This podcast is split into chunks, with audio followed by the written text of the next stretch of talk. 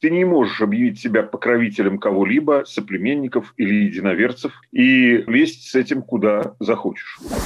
Войну никто никогда уже теперь не объявляет уже очень-очень-очень много лет. Стыдно как-то спрашивать с Россией, если мы сами боремся с террористами. Когда произошел, например, геноцид в Руанде, риторика была такая, что мы снова допустили человеческую трагедию, нам нужно никогда больше так не делать, мы не можем сидеть и смотреть. И мы сейчас видим, что система не работает, потому что мир э, просто сидит и смотрит э, разные страны предпочитают не называть войну войной и дальше действовать вне права, надеясь, что это облегчит им их действия. Обычно не облегчает. Привет! Это подкаст «Человек имеет право» и я его ведущая Марьяна Тарачешникова. Моя соведущая Наталья Джанпаладова на каникулах, поэтому сегодня попробую справиться самостоятельно, хотя тема, нужно признаться, довольно сложная и запутанная. Но сначала небольшое отступление. Российские власти заблокировали сайт «Радио Свобода», но мы продолжаем работать. Для обхода блокировки устанавливайте VPN или скачивайте наше приложение, куда уже встроен VPN. Подписывайтесь на наши телеграм-каналы и страницы в социальных сетях.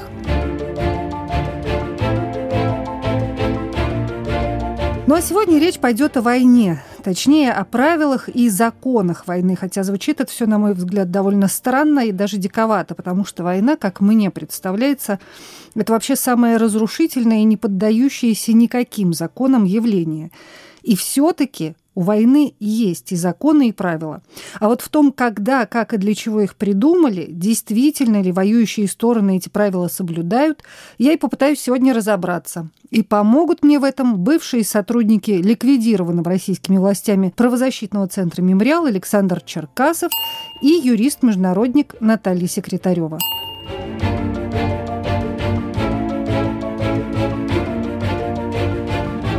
Оказывается, какие-то ограничения, какие-то традиции, которые придумали специально для войны и которым обязаны следовать воюющие стороны, по словам Александра Черкасова, имеют очень давнюю историю. Вспомним Илиаду. Как царь Приам пытается у безжалостного бойца, то есть убийцы Ахиллеса, получить тело своего сына Гектора и получает тело э, своего сына, и там произносятся слова «Да, мы враги, но и врага можно уважать». И там речь идет о соблюдении траурных обычаев, сколько дней на похороны и так далее. То есть уже тогда понятие о том, что война не отменяет все возможные законы, уже тогда такие понятия были. Или другая история известная история, даже в фильме «300 спартанцев» это есть, как послы персидского царя явились к спартанцам и потребовали земли и воды, то есть э, капитуляции. Послов лаконические спартанцы сбросили в колодец. Мало кто знает, что после этого спартанцы, как совершенно лаконические и суровые люди, отправили своих послов к персидскому царю.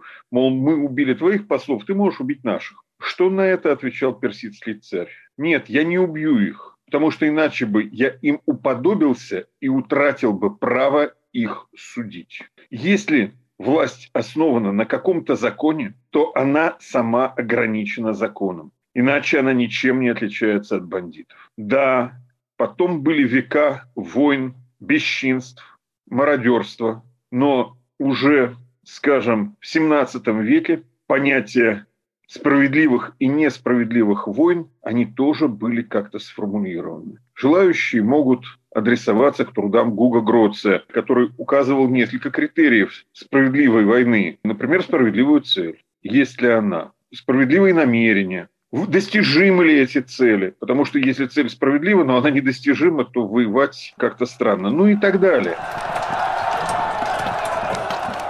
Трактат Гуга о котором говорит Александр Черкасов, «De Jure Belli at Spaces Libri Tres», три книги о праве войны и мира, был опубликован в 1625 году в Париже. И именно он стал основой для того, что называют международным правом нового времени. А самого Гуга Гроция, голландского юриста и государственного деятеля, теперь называют отцом международного права – Жизнь Гроция пришлась на времена, когда шли 80-летняя война, Нидерландская война за независимость от Испании и 30-летняя война между католиками и протестантами Европы. Гроций считал, что должны быть даже просто необходимые возможности юридического, а не военного урегулирования конфликтов. Вот что он писал. Полностью убежден, что существует общее право народов, которое действует для войны и во время войны. У меня было много весомых причин для того, чтобы взяться писать по данному предмету. Во всем христианском мире я наблюдал недостаток в ограничении военных отношений, чего даже варварские народы должны стыдиться. Я наблюдал, как люди хватаются за оружие по незначительным причинам или без причины вовсе, и когда оружие было поднято, все забывали о каком-либо уважении права, Бога и человека как будто это безумие по негласному общему решению дает всем свободу совершать любые преступления.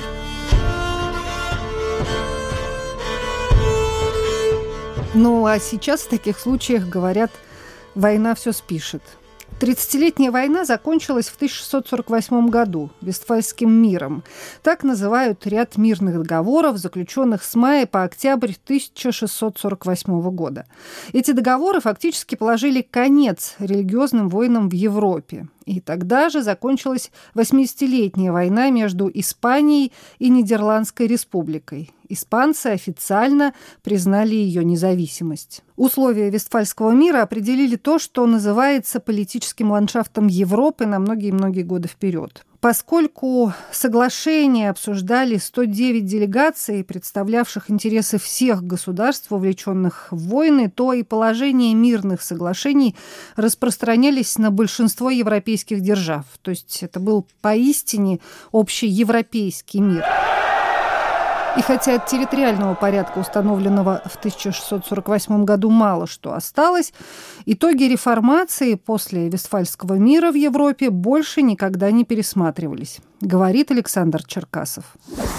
И, между прочим, система Вестфальская, созданная после этого, как-то ограничивает возможные цели ведения войны. Как то воевать за то, чтобы обратить противников в свою веру или защищать своих единоверцев в другой стране. Это не очень хорошо. Это не соответствует уже тем самым законам. То есть всех обратить в католичество и не дать э, перейти в веру протестантскую или наоборот. Это нехорошо. Кстати, это мешает какому-то правителю стать покровителем не только единоверцев, но и соплеменников. Скажем, царь Николай I претендовавший на то, чтобы стать покровителем всех славян на территории Турецкой империи, таким образом фактически соправителем султана, мягко говоря, вываливался из правовой системы, которая сложилась тогда, уже к середине XIX века. Пока мы говорим о критериях справедливых войн и о том, что нельзя объявить всех своими и за них воевать. Но ведь потом у нас был тоже такой казус, когда некто пытался защищать немецкое население в других странах за пределами своих границ. Ну и развязал Вторую мировую войну. Это тоже выпадает за принятые критерии справедливой войны. То есть ты не можешь объявить себя покровителем кого-либо, соплеменников или единоверцев, и лезть с этим куда захочешь.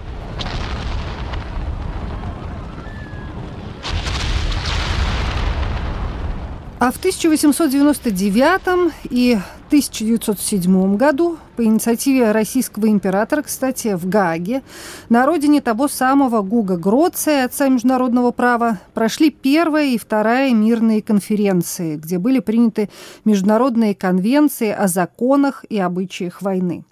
Так, в 1907 году государства подписали Третью Гаагскую конвенцию об открытии военных действий, в которых договорились, что военные действия между ними не должны начинаться без предварительного и недвусмысленного предупреждения, которое будет иметь или форму мотивированного объявления войны, или форму ультиматума с условным объявлением войны.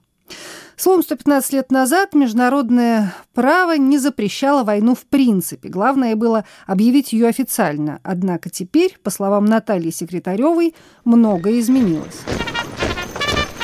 В отличие от того мирового порядка, который существовал почти до начала 20 века, раньше не было общего запрета на использование вооруженной силы. Война считалась как бы прерогативой суверена. Была такая концепция, как справедливая война. Это такая как бы очень концепция, вытекающая из э, норм права, которые существовали со средних веков. А потом было принято решение, общий такой запрет на использование силы существовал уже в уставе Лиги наций, и потом он пересел, он уже в более таком жестком варианте э, появился в уставе Организации Объединенных Наций. С этого момента войну никто никогда уже теперь не объявляет уже очень-очень-очень много лет. Но есть объективные критерии, по которым решается вопрос о том, как бы существует ли, например, международный вооруженный конфликт между двумя государствами. И по этим критериям такой конфликт существует практически при любом случае использования силы одного государства в отношении другого. А, исключения составляют там небольшие стычки, нарушение перерыва огня на границе, еще какие-то вещи, но момент, когда государство использует любую вооруженную силу в отношении другого государства, наступает международный вооруженный конфликт и применяются все нормы, связанные с международным вооруженным конфликтом. То же самое, кстати, относится к режиму оккупации. Даже если какая-то территория другого государства была оккупирована без использования силы, то все равно на оккупированной территории существует международный вооруженный конфликт. То есть все конфликты, которые были между государствами, они по, по юридически называются международные вооруженные конфликты. Но при этом нормы войны, они не отличаются при объявлении войны и при международном вооруженном конфликте. Отличие есть только между объемом норм, которые применяются в международном вооруженном конфликте и в немеждународном вооруженном конфликте. По-простому, не международный вооруженный конфликт – это гражданская война. Сейчас Россия, оправдывая свое вторжение на территорию Украины, ссылается на 51-ю статью Устава Организации Объединенных Наций, говоря, что действует в интересах самообороны. То есть ссылается как раз на те международные нормы, которые регулируют законность вооруженных действий, продолжает Александр Черкасов. К этой отрасли права можно отнести и, например, определение агрессии, данное ООН в 70-х годах, которое входит, кстати, не только вторжение чьих-то войск в другую страну, но и пропуск через свою территорию войск, и э, пропуск через свою территорию каких-то непонятных боевиков в другую страну. Это тоже оказывается агрессией. То есть то, что некто Гиркин, он же Стрелков, оказался в Славянске в 2014 году, то, что он не был бойцом регулярных российских сил, тоже накладывает определенный отпечаток на действия российского государства, откуда он прибыл. Александр Черкасов говорит о резолюции Генеральной Ассамблеи Организации Объединенных Наций от 14 декабря 1974 года, которая дает определение агрессии. И в ней же есть пятая статья, и она, на мой взгляд, отвечает на многие вопросы людей, недоумевающих из-за реакции мирового сообщества на российскую спецоперацию в Украине. Вот что написано в этой статье. Никакие соображения любого характера, будь то политического, экономического, военного или иного характера, не могут служить оправданием агрессии. Агрессивная война является преступлением против международного мира. Агрессия влечет за собой международную ответственность. Никакое территориальное приобретение или особая выгода, полученные в результате агрессии, не являются и не могут быть признаны законными. Вы слушаете подкаст «Человек имеет право». Продолжим после короткого объявления. Привет, я журналист «Радио Свобода» Александр Гостев, который побывал почти в 70 странах. Там везде и всегда происходят интереснейшие события, влияющие и на нас с вами. Как именно? Об этом подкаст «Атлас мира». Я делаю его вместе с моим коллегой Ярославом Шимовым, знатоком Европы – Слушайте и подписывайтесь в агрегаторах подкастов в Apple, Google, Spotify и в других приложениях. Это подкаст «Человек имеет право». Его веду я, Марьяна Тарачешникова. И сегодня пытаюсь разобраться в том, что называют законами войны и какие, в принципе, законы и правила у войны бывают. Оказывается, это очень живая отрасль международного права и практики. И спор о том, в каких случаях можно и нужно использовать военную силу и для чего, а когда это категорически запрещено, продолжается в течение последних 30 лет, говорит Александр Черкасов.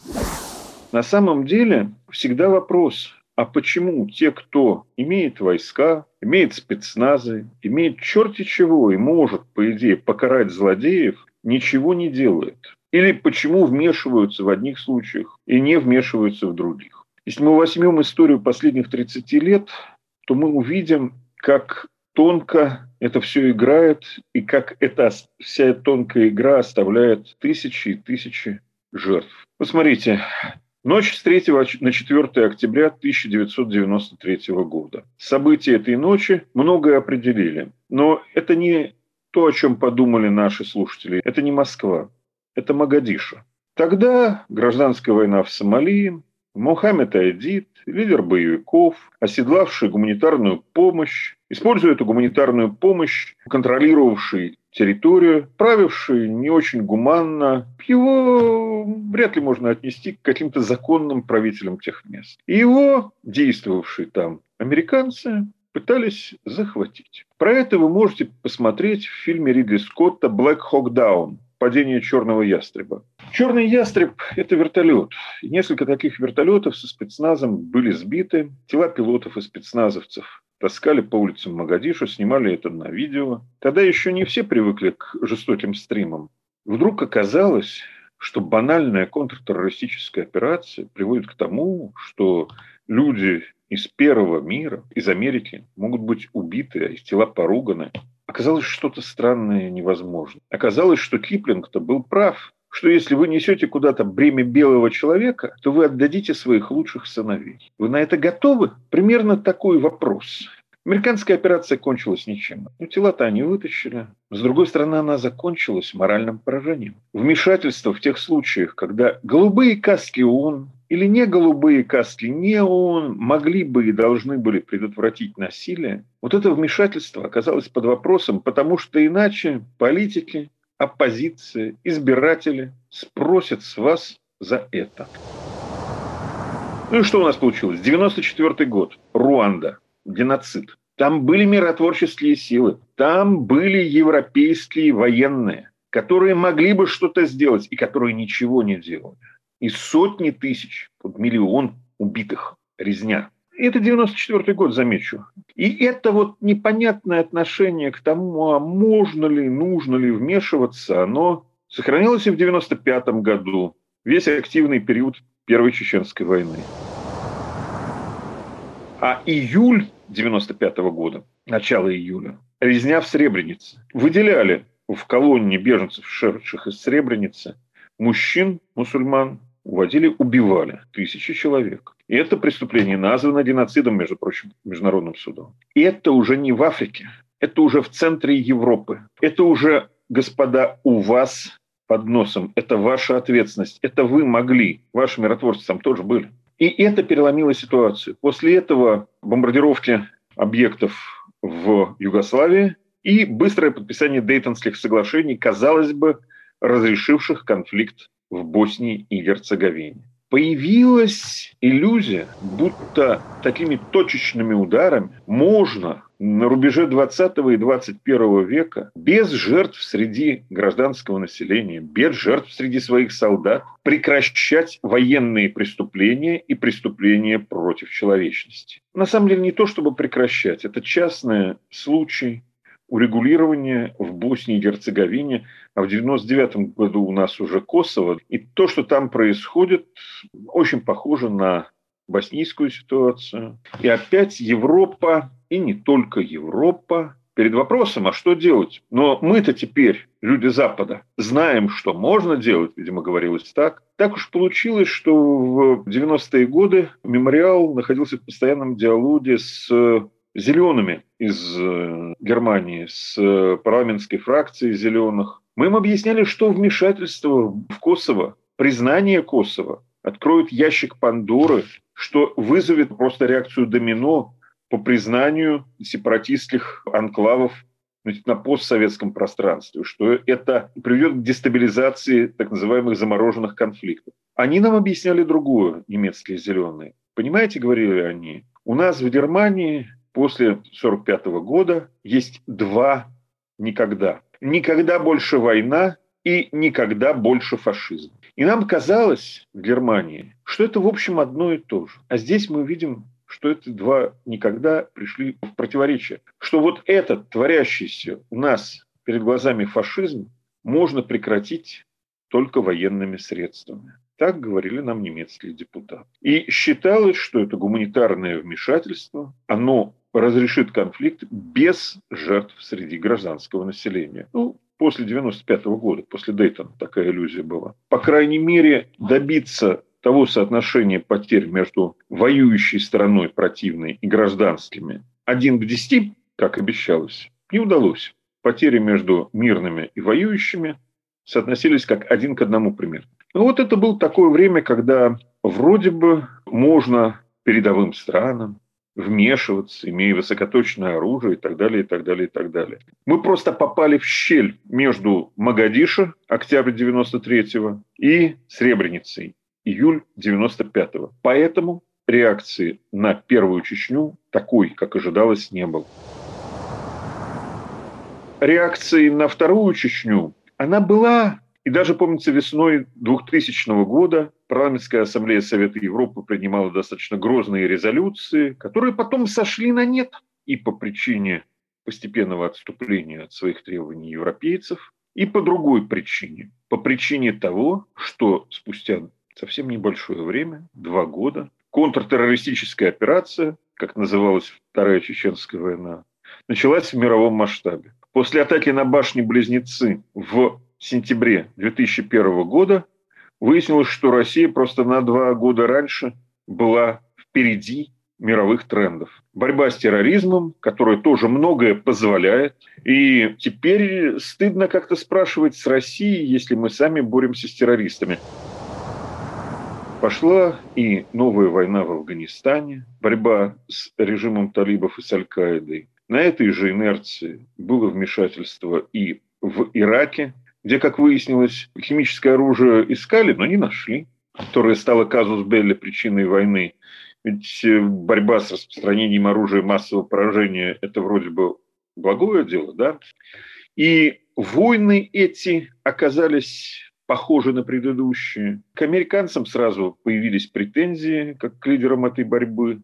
И Абу Грейб, и Гуантанамо, и Баграм, авиабаза, где держали пленных, предместье Кабула, как выяснилось, стали пыточными центрами. Кстати, почему Гуантанамо? Гуантанамо – это не территория США. На территории США пытать нельзя. А тут это как бы другая юрисдикция. Это между небом и землей. Поэтому там пытали. Ну, а наши российские товарищи говорили, ну как же, у них Абу Грейб, у них Гуантанамо, у них черти что. Правда, не говорили наши пропагандисты, что ни рядом с Гуантанамо, ни рядом с Абу-Грейб не было таких свалок человеческих тел, как рядом с Ханкалой, главной базой федеральных сил в Чечне, где зимой 2001 года были найдены сотни человеческих тел, из которых 55, по-моему, было вывезено и опознано. И оказалось, что это люди в разное время задержанные силовиками российскими, увезенные куда-то, а потом вот их тела со следами пыток.